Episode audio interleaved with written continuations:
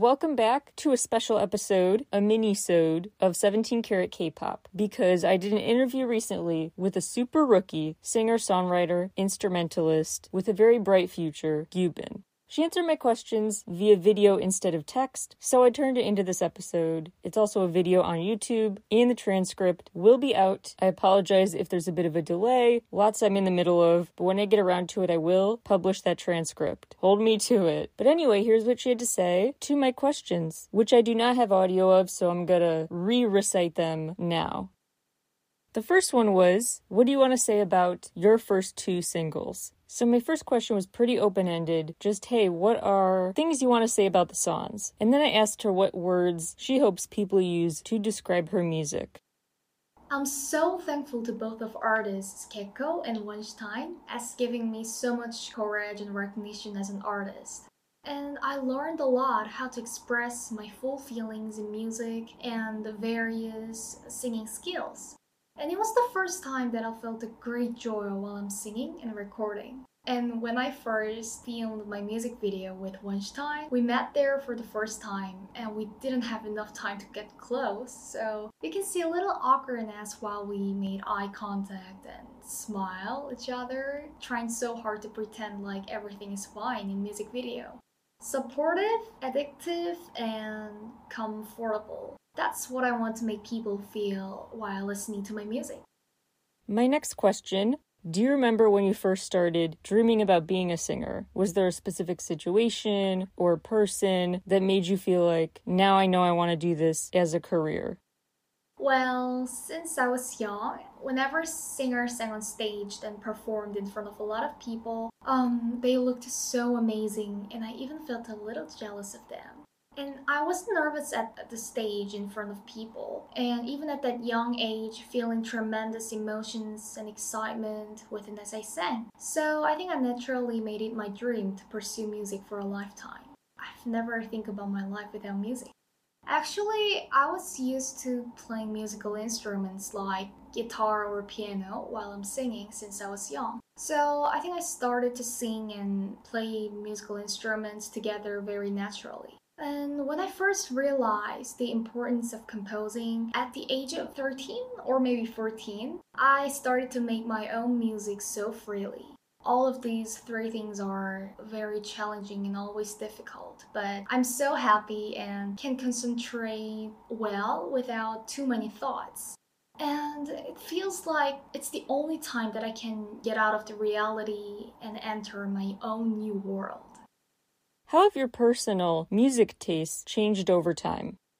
When I was young, I was influenced by my dad. So, if I liked old music or just enjoyed one genre, now I think I gradually expanded my listening spectrum and came to contact with various genres. And in particular, as I got to know Taylor Swift's early album and singers like Shania Twain or Olivia Newton John, I fell in love in country style music. And recently, I think I really enjoy listening R&B while working with Gaeko for my second collaboration song. It's called Start Shine. You previously mentioned being a big IU fan, so I have to ask, what's your favorite IU song and or era, and what do you admire about her? What is it about her that is the reason you look up to her? She had never stopped trying through her continuous attempt with new approaches in every album she releases. And that's why I like her, love her, and admire her as an artist. That last question is really hard to answer, but while her voice tone, voice color, and her voice have changed until this day, I think I like Sumo Boom the most because of her unique vocal styles and that fresh and fantasy-like album concept. Especially How Good the End of the Day is a song that makes me feel fresh excitement with her husky tone, which is the most charming point in her vocal. Since you have been called a super rookie for your many talents and promise early on, do you feel any kind of pressure from that label, or do you see it as more of a compliment?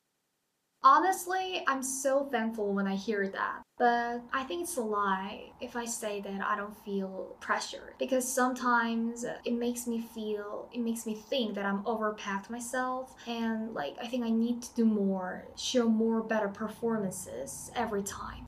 But it's one of the biggest motivation that makes me work harder. What are your short term and long term career goals? Actually, the more I prepare for the song, the more I want to rank and get good results.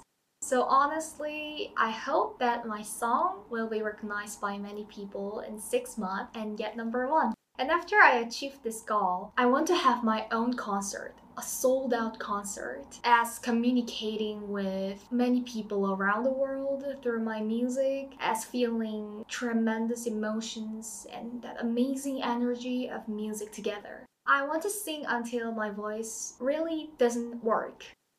Where can people follow you to stay updated on your new music? By the way, part of her answer I will answer for you and link to her socials in this episode description.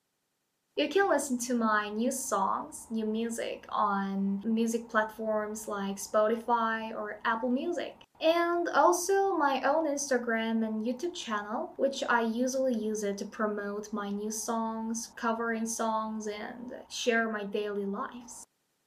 Lastly, is there anything else you want to say about yourself or your music? I'm a soft yet emotional vocalist, touching inside of your mind. But I'm still looking for my own way and learning, so I might not be able to define my music style or color right now. Maybe forever, because I want to show more diverse and new sides of me for a long time. And I'm so sure that I can make her day feel better as putting my bright and very positive effects into my music. So stay tuned. That wraps up my interview. Thank you guys so much for checking it out. Stay tuned, the transcript will be up at 17caratkpop.substack.com, where you should also sign up for free newsletter alerts to hear about interviews, both the video and text kind, the second they drop. Special shout out to Liveworks Company for making this happen. And I will talk to you all again very soon. Bye, everybody.